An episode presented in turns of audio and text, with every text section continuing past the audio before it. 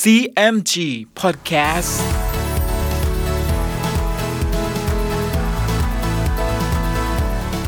สวัสดีครับคุณผู้ฟังขอต้อนรับเข้าสู่ CMG Podcast กับผมดรพันธการธานนท์นะครับ เรายังอยู่กับเรื่องราวของสามก๊กผ่านหนังสือเรื่องสามก๊ก Romance of the Three Kingdoms ฉบับย่อ เรียบเรียงโดย สาระบุญคงครับ เดินทางมาถึง EP ที่ 59 มาติดตามกันต่อนะครับว่า ม้าเฉียวและพักพวกจะทำการต่อไปอย่างไร ติดตามได้ใน CMG Podcast วันนี้ครับ ตอน โจโฉรบกับม้าเฉียว ภาคต่อ ฝ่ายโจโฉได้รับชัยชนะกลับมาค่ายแล้ว ก็เรียกเขาทูเข้ามาสั่งว่า ให้เตรียมทหารรักษาค่ายไว้ให้พร้อม เราคิดว่า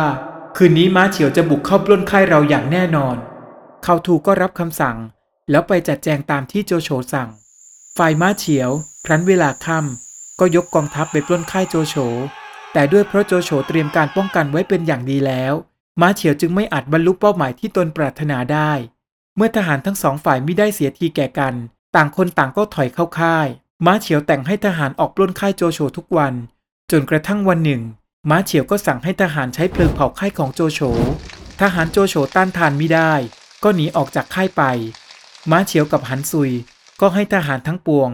ตั้งค่ายลงนัดที่ค่ายเก่าโจโฉ ฝ่ายโจโฉเมื่อแตกทัพออกมาไกลค่ายเดิมประมาณ 50 เซน ก็ให้ทหารขุดดินขึ้น ตั้งเป็นสนามเพลาะเข้ารักษาอยู่ ฝ่ายม้าใช้เห็นดังนั้น ก็รีบเอาเนื้อความไปแจ้งแก่ม้าเฉียว ม้าเฉียวก็คุมทหารยกมาถึงหน้าสนามเพลาะโจโฉรู้ดังนั้น ก็ขึ้นม้าออกมายืนอยู่หน้าค่ายกับเขาทู โจโฉก็กล่าววาจาข่มม้าเฉียวอย่างรุนแรงม้าเฉียวจึงขับม้าเข้าไปจะจับตัวโจโฉ อเหลือบเห็นเขาทูถือทวนถลึงตาขมิ้นอยู่ข้างหลังก็ตกใจ จึงชักม้ารีบกลับเข้าค่าย ครั้นรุ่งเช้าเขาทูและม้าเฉียว ก็ยกทหารออกจากค่ายเข้าโรมรันกัน ขุนศึกทั้งสองต่อสู้กันได้ร้อยเพลง ก็มีได้เพียงพล้ำกัน ม้าก็อ่อนแรงลงเขาทูและม้าเฉียว ก็ชักม้ากลับเข้ามาในกองทหาร แล้วเปลี่ยนม้าใหม่ ต่างคนต่างออกไปรบกันได้อีกร้อยเพลง ม้าเฉียวกับเขาทู สู้กันได้อีก 30 เพลง โจโฉก็กลัวว่าเขาทูจะเสียทีเพลียงพล้ำจึงให้แฮหัวเอียนกับโจหอง ขับม้าออกกระนาบช่วยเขาทูบังเต็กกับม้าใต้เห็นดังนั้น ก็ขับม้าเข้ามาช่วยม้าเฉียว ทหารทั้งสองข้างก็เข้ารบพุ่งกันเป็นโอลมานทหารม้าเฉียว ยิงกอทันถูกหลังเขาทูติดอยู่สองดอก ทหารโจโฉเห็นดังนั้นก็แตกหนีเข้าค่าย ม้าเฉียวได้ที ก็ขับทหารไล่รบพุ่งเข้าไปถึงริมค่าย โจโฉก็ให้ปิดประตูค่ายเสียมิให้ออกรบพุ่ง ม้าเฉียวจึงคุมทหารกลับไปค่าย ฝ่ายโจโฉเห็นว่าม้าเฉียวเข้มแข็งนัก จึงให้ซีหลงกับจูเหลง คุมทหารยกไปตั้งค่าย ฟากตะวันตกเป็นทัพกระนาบม้าเฉียวไว้ แฮหัวเอียนจึงว่า ข้าพเจ้าจะขออาสาไปกำจัดม้าเฉียวให้ได้ แล้วแฮหัวเอียนก็คุมทหารออกจากค่าย โจโฉเห็นแฮหัวเอียนกำลังโกรธอยู่ กลัวจะเสียทีแก่ม้าเฉียว ก็ยกทหารตามออกมา ม้าเฉียวเห็นแฮหัวเอียนยกทหารมาดังนั้น ก็ขับม้าเข้าไปจะสู้กับแฮหัวเอียน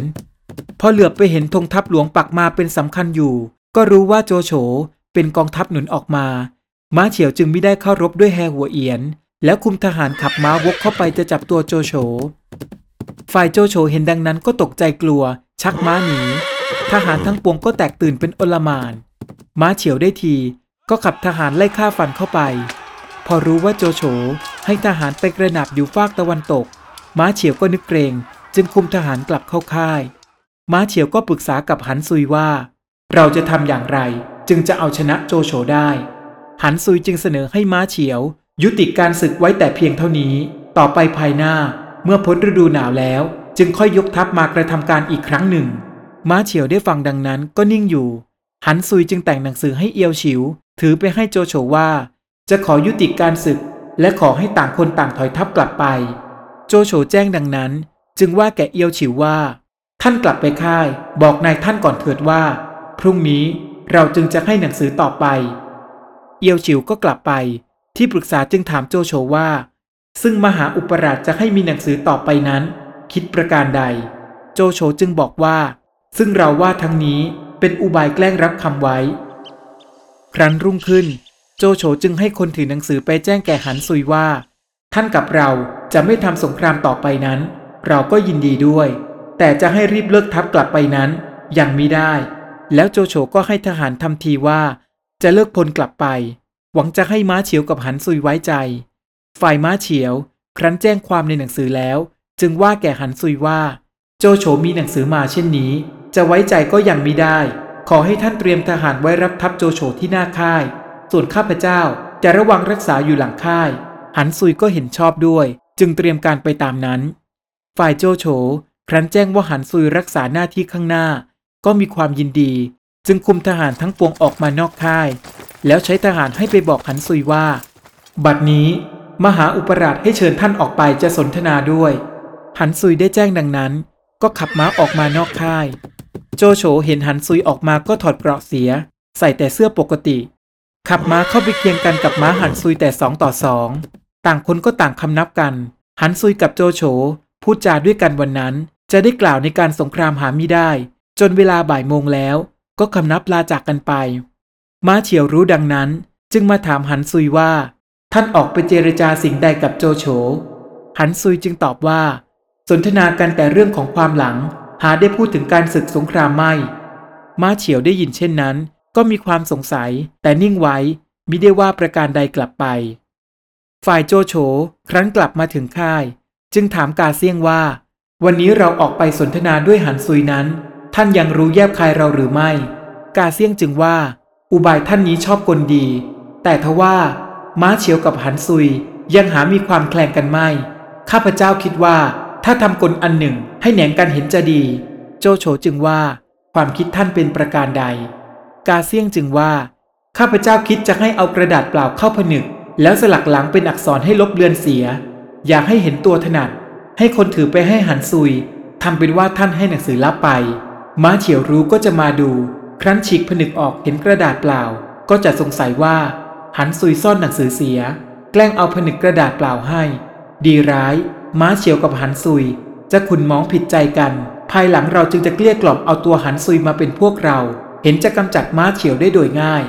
โจโฉเห็นชอบด้วย จึงกระทำการไปตามนั้น เมื่อแผนการของโจโฉดำเนินไปเช่นนั้นแล้ว ม้าเฉียวก็เกิดความระแวงจนกล่าวกับหันซุยขึ้นว่าชะรอยท่านเข้าด้วยโจโฉคิดจะทำร้ายเราให้หนังสือลับมาถึงกัน จึงมิให้เราเห็น หันซุยจึงว่า ถ้าท่านแคลงใจเรา พรุ่งนี้เราจะออกไปพูดกับโจโฉนอกค่าย ท่านจงแอบฟังดูในค่าย ถ้าได้ยินเรากับโจโฉพูดจากันเป็นพิรุษประการใด ท่านจงสังหารเราเถิด ม้าเฉียวจึงว่า ถ้าท่านสัตย์ซื่อทำได้เหมือนว่านั้น เราก็จะสิ้นสงสัย ครั้นเวลาเช้า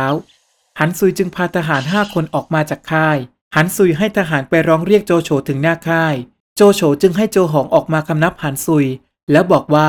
มหาอุปราชให้มากำชับท่านว่า หนังสือซึ่งให้ไปนั้น อยากให้ผู้ใดแพร่งพรายไป จะเสียการเสีย โจหองบอกดังนั้น แล้วก็กลับค่าย ม้าเฉียวได้ยินดังนั้นก็โกรธ จึงขับม้ารำทวนออกมาจะแทงหันซุย หันซุยก็หนีเข้าค่าย แล้วส่งหนังสือไปยอมสวามิภักดิ์ต่อโจโฉ โจโฉแจ้งในหนังสือของหันซุยก็ยินดี จึงว่าเวลาค่ำวันนี้ ให้หันซุยรอบจุดเพลิงขึ้นในค่ายม้าเฉียว เราจะคุมทหารยกเข้าจับเอาม้าเฉียวให้จงได้ คนถือหนังสือก็คำนับลาโจโฉ แล้วนำความกลับมาแจ้งให้หันซุยได้ทราบ ในขณะที่หันซุยกำลังวางแผนกับทหารสนิททั้งห้าคน ที่จะลอบจุดเพลิงขึ้นในค่ายของม้าเฉียวนั้น ทหารของม้าเฉียว ก็ลอบนำความดังกล่าวไปบอกกับม้าเฉียว ม้าเฉียวจึงรีบตรงไปที่ค่ายของหันซุย พร้อมด้วยกำลังทหาร แล้วชักกระบี่ออกฟันหันซุย หันซุยจึงยกแขนขึ้นรับ ถูกแขนขาดลง ความโกลาหลก็บังเกิดขึ้นในค่ายของม้าเฉียวและหันซุย เมื่อโจโฉเห็นว่า ในค่ายของศัตรูเกิดความระสำระสายขึ้นเช่นนี้แล้ว มหาอุปราชก็นำกำลังทหารเข้าบุตรขยี้กองทัพของม้าเฉียว ฝ่ายม้าเฉียว เมื่อเห็นว่าเหลือกำลังจะป้องกันค่ายไว้ได้แล้ว ก็คุมทหารร้อยหนึ่งตีฝ่าวงล้อมของทหารโจโฉออกไป ม้าเฉียวหนีมาครั้งนั้นน้อยตัวนัก มีแต่บางเต็กแลมาใต้ กับทหารประมาณ 30 คน รีบหนีไปข้างทิศใต้เมืองเสเหลียง ฝ่ายโจโฉเมื่อนำทัพติดตามม้าเฉียวไม่ทันแล้ว ก็ยกทหารกลับมาที่เมืองเตียงหัน แล้วตั้งหันซุยเป็นเจ้าเมืองเสเหลียง และทหารทั้งปวงนั้น ก็ปูนบำเหน็จ แล้วตั้งให้เป็นขุนนางผู้ใหญ่ผู้น้อยโดยความชอบ โจโฉก็มอบหมายให้แฮหัวเอียน อยู่รักษาเมืองเตียงหัน คอยป้องกันม้าเฉียว ครั้นโจโฉจัดแจงบ้านเมืองเสร็จแล้ว ก็ยกกองทัพกลับเมืองหลวง เรื่องราวกำลังสนุกเลยใช่ไหมครับ ในอีพีหน้ามาร่วมลุ้นกันต่อว่า ในเมืองเสฉวน และเมืองฮันเต็ง จะเกิดเรื่องวุ่นวายอะไรอีกบ้าง ติดตามได้ใน CMG Podcast EP หน้าสำหรับวันนี้ สวัสดีครับ